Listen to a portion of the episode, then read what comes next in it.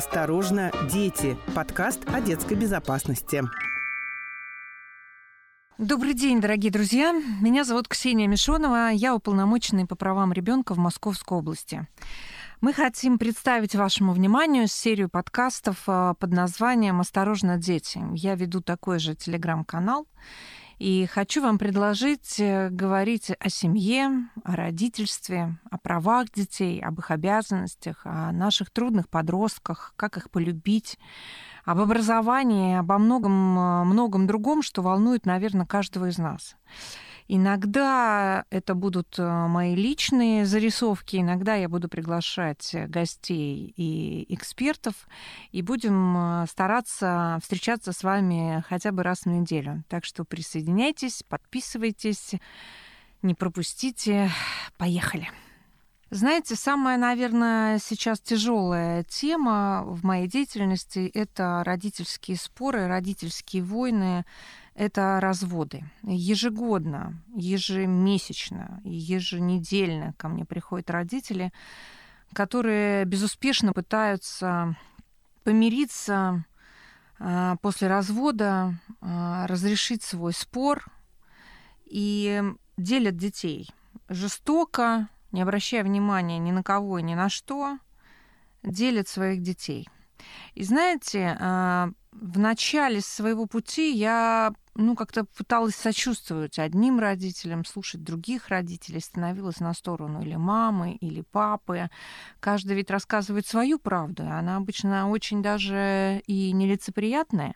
А, несколько раз я пыталась переубедить одну сторону, передать ребенка другой стороне, исполнить решение суда, пыталась э, вмешиваться, убеждать, э, иногда даже успешно. Но вы знаете, сейчас, сейчас могу сказать одно. В случае развода возможно только одна правда. И она на стороне ребенка. Сейчас для нас самое главное это ребенок. Что он чувствует, что он ощущает, что в его интересах. А, и наверное, самая большая моя здесь миссия это объяснить э, родителям, что ребенок имеет равноправное право на маму и на папу. Точка. Все остальные доводы сторон но о том, что кто-то не так воспитывает, мало зарабатывает, недостаточно хорош, недостаточно умный, ласковый, свободный и так далее, это вообще все не про ребенка. Это про отношения взрослых, которые друг на друга обижены. Никто из них, к сожалению, в этот момент но совсем не думает по-настоящему о том, что испытывает это маленький незащищенный малыш, не думает о его чувствах, о его потребностях и о его большом-большом страдании. Знаете, я смотрела статистику, и она, в общем, неутешительная. Она с каждым годом растет.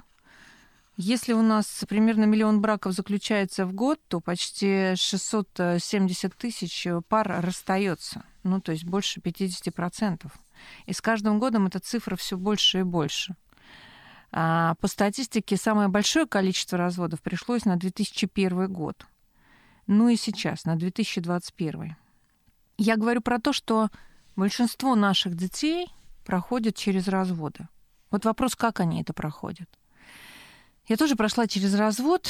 Моей дочке было тогда три года. И самое важное было, помимо своих собственных страданий, мук и злости от того, что не получился этот замечательный проект под названием «Семья», не сложилось, и неизвестно, кто виноват больше, а виноваты оба, и виноваты, наверное, оба равнозначно. Тем не менее, надо было заниматься ребенком. Очень не хотелось, чтобы она почувствовала себя ущемленной, а чтобы она почувствовала, что она живет неполноценно, в неполной семье. И очень долго мы нивелировали вообще это слово развод. Мы делали вид, что мы просто живем в разных э, концах города, потому что так всем удобно. Но при этом мы все время встречались на праздниках, мы даже встречали Новый год вместе, мы обязательно праздновали день рождения вместе. Я обязательно настаивала, чтобы дочка посещала и гостила у папы. И, скорее всего, она все равно это переживала, когда стала подростком, э, и когда у нее появился отчим, она, наверное, это переживала. Но все равно я уверена, что мы постарались э, минимизировать все негативные последствия, которые могли быть от развода. И я всегда настаиваю, всегда убеждаю родителей, чтобы вы ни в коем случае, если вдруг вы развелись и уже перестали так сильно любить э, противоположную сторону, настраивали ребенка против мамы или папы. Потому что вы для него равнозначны. Вы как Земля, как Солнце, как Луна, как что-то большое, физическое, органическое. Он состоит из вас, из половинки мамы из половинки папы и объяснять ему, что его одна половинка не очень хорошая, плохая, и вы просто его калечите, вы просто стреляете ему в сердце.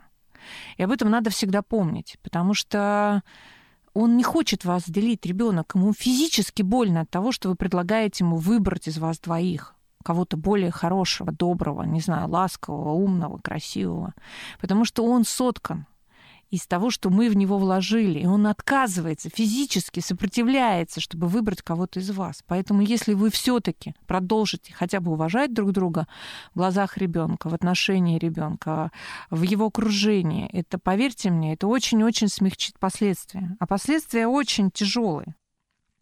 Дети после развода, после родительской войны, психологически покалеченные дети. Я вам заявляю это совершенно ответственно. Мало кому из прошедших через развод взрослым удается вообще сохранить у ребенка чувство какой-то целостности, какой-то полноценности, не исказить его самооценку. И последствия разводов для детей э, очень трагичны. Мы все время смотрим на происшествия с детьми, читаем спецсообщения, и я вижу, что дети, пережившие развод родителей, сложнее всего проходят, особенно подростковый период. Они чаще уходят из дома, они чаще совершают попытки суицида. Если проанализировать э, случаи проявления детской агрессии, там массовые расстрелы, нападения в школах, 70% этих детей воспитываются в неполных семьях, либо отчимом, либо одинокой мамой после развода.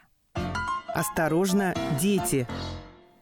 Многие взрослые убеждены, ну, есть такое ощущение, что дети маленькие, они слишком маленькие, чтобы как-то ощутить последствия развода, и что они ничего не заметят. Вы даже себе представить не можете, как они замечают это и как они это переживают.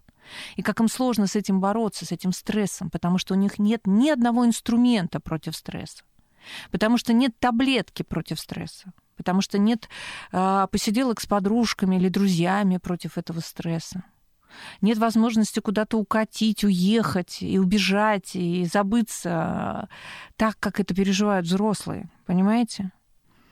И дети, находясь в этом вакууме тяжелой истории, когда расстаются мама и папа, они начинают искать причины. И находят, как ни странно, причину в себе. По опросам дети говорят, что они виноваты в расставании взрослых. Я слишком плохой, я плохо себя вел, поэтому папа и ушел. Я э, плохо учился, поэтому, не знаю, нас оставила мама. И в этом невозможно переубедить, тем более, что взрослые иногда в порыве этой злости, ненависти, а это долго проходит у них, иногда так и говорят, иногда пытаются этим манипулировать и говорить, вот ты плохо себя ведешь, вот поэтому от нас ушел папа. Я много раз такое слышала от детей, от взрослых. Но основные, конечно, последствия будут еще впереди. Когда ребенок начнет расти, подростковый возраст, это всегда очень сложно. Всегда. Ребенку надо вырасти в ощущении все-таки, что есть э, семья, и что надо уметь общаться. И особенно детям не хватает папы в подростковом периоде. Мамы не хватает, когда они совсем маленькие – у детей снижается школьная успеваемость. Конечно, они перестают слушаться, требуют повышенного внимания, возникают конфликты с друзьями, они не могут быть в одиночестве, ищут большой компании, чтобы как-то раствориться. И это все а, накладывает свой отпечаток. Поэтому я призываю всех, кто сейчас, может быть, проходит эту непростую историю, не забывать о детях. Не забывать о тех маленьких малышах, которые абсолютно зависят от вас, от вашего настроения, от вашего голоса, от вашей интонации. Вы поверьте, что вам кажется, что вы накажете вторую сторону, если не будете давать видеться с ребенком. Ну, мол, от чего ему будет так хорошо? Вот у него так хорошо, а у него еще будет там, не знаю, сын или дочь по выходным но вы его не накажете или ее не накажете. Вы накажете самого ребенка, свою дочь или своего сына. Потому что именно они ждут этой встречи. Именно они нуждаются в этих объятиях, в этих поцелуях, в этих ощущениях, что их любят. Потому что никто ребенка в детстве так не любит, как его родители. И эта любовь нужна ему, чтобы на нее опереться, чтобы стать взрослым, чтобы быть уверенным в себе, чтобы ничего не бояться, чтобы знать, что всегда есть тыл, дом, мама, папа, к которым можно прийти, довериться, и они тебя поймут и помогут.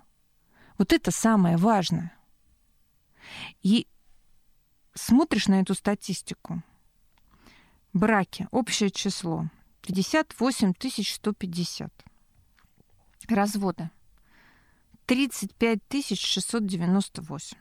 Это в Московской области. Я называю цифры по Московской области. И 70% из этих всех разводов приходится на пары с детьми. Представьте, сколько детей у нас проходят через этот колоссальный стресс. Ну, только представьте себе – и, конечно, от нас, взрослых, зависит, как ребенок это переживет. Очень важно, чтобы окружение тоже поддерживало всю семью в этот период чтобы бабушка, дедушка, но ну, в основном бабушки у нас э, э, спекулируют на этой теме, нет-нет, да и скажут про другую сторону какие-нибудь негативные вещи. Вы просто знаете, что всегда, когда вы говорите ребенку плохо про маму или про папу, вы его раните. Вы своей рукой его раните прямо в сердце.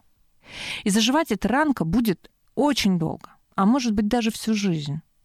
Он будет бороться с этой ранкой. Он, может быть, даже где-то с вами согласится, потому что боится вас. Может быть, он будет изображать, что он также не любит папу или маму, что они плохие. Но в тайне он будет мечтать, ваш ребенок будет мечтать встретиться, чтобы его обняли, чтобы он всем своим одноклассникам сказал, да, вот моя мама, а, и, а вот мой папа. Понимаете, для ребенка важно, что у него все есть в доме. И не важно, что они живут в разных городах, в разных домах, на разных станциях метро, не важно. Важно, что они есть, они присутствуют в его жизни, он всегда может к ним обратиться. И поверьте, ощущение мамы и папы делает ребенка наиболее полноценным в собственных глазах. И он удерживает свою самооценку в разные периоды в жизни. И в те моменты, когда пытается кто-то извне понизить его самооценку. Я обращаюсь к вам, конечно, и как уполномоченная, и как мама, и как просто женщина, которая видит очень много надорванных судеб. Развод — тяжелейшая вещь. Развод, говорят, после смерти на втором месте по уровню стресса. Его пережить очень тяжело, по себе знаю. И я думаю, что несколько лет мне понадобилось, чтобы просто смириться с тем, что у меня в первый раз не получилось. Но Потом я сидела и думала, ну подождите, мне же Бог дал мою дочку, значит, не просто так. Значит, э, все в этой жизни не просто так. И зачем-то нужен был этот опыт, и зачем-то нужен был этот человек в моей жизни. Но я же его выбрала. Поэтому я благодарна себе за то, что у меня теперь такая прекрасная дочь. И этому человеку я тоже благодарна. Понимаете, ничто не проходит бесследно. Не надо унижать себя, корить себя. У людей бывает не получается. Никто не гарантирован от ошибки или от того, что просто люди перестают быть вместе, потому что их дороги расходятся. Ничего страшного. Поверьте, жизнь есть после развода, и вы можете встретить еще какого-нибудь человека, который будет тоже вас любить, у которого, может быть, и от вас дети. Но не забывайте, что когда вы решаете свои проблемы, свои обиды, в первую очередь с вами рядом есть маленький человек, который очень переживает за вас и за всю эту ситуацию. Я бы очень хотела, чтобы в нашей жизни, знаете, нет, не могу сказать, чтобы не было разводов. Развод иногда нужен, потому что, ну, реально жить иногда невозможно вместе. Это пытка, это несчастье. А ребенку жить в несчастливой семье тоже еще тот подарок. И если, например, ребенок живет и знает, что живут ради него, и родители друг друга не любят и проявляют эту нелюбовь, поверьте, тоже из этого ничего хорошего нет. Потому что ребенок вырастет, он не поймет ваши жертвы. Когда ему говорят, я жил ради тебя или жила ради тебя, и не расставалась с этим человеком, потому что я делала это ради тебя, никто не просил вас об этой жертве. И никто не оценит эту жертву. Чувство вины, да, появится. Будет нести на себе ребенок это чувство вины за ваш несостоявшийся брак, за то, что вы мучились все эти годы ради него непонятно зачем. Поэтому я выступаю, конечно, за то, что возможно, конечно, люди могли расстаться, но я хочу, чтобы вы расставались цивилизованно, как приличные люди. Они приходили и не говорили, вычеркните этого человека из моей жизни, сделайте так, чтобы он никогда не появлялся, не претендовал на ребенка. Это неправильно. Это неправильно. Поверьте, если вы наступите на горло своей обиженной песни и скажете, давай жить дружно, давай ради ребенка, вот эта территория рядом с ним будет полна взаимоуважения. И мы будем друг другу рады только потому, что а, это будет хорошо для нашего ребенка. Мы будем друг другу улыбаться, потому что в этот момент он тоже будет счастливым.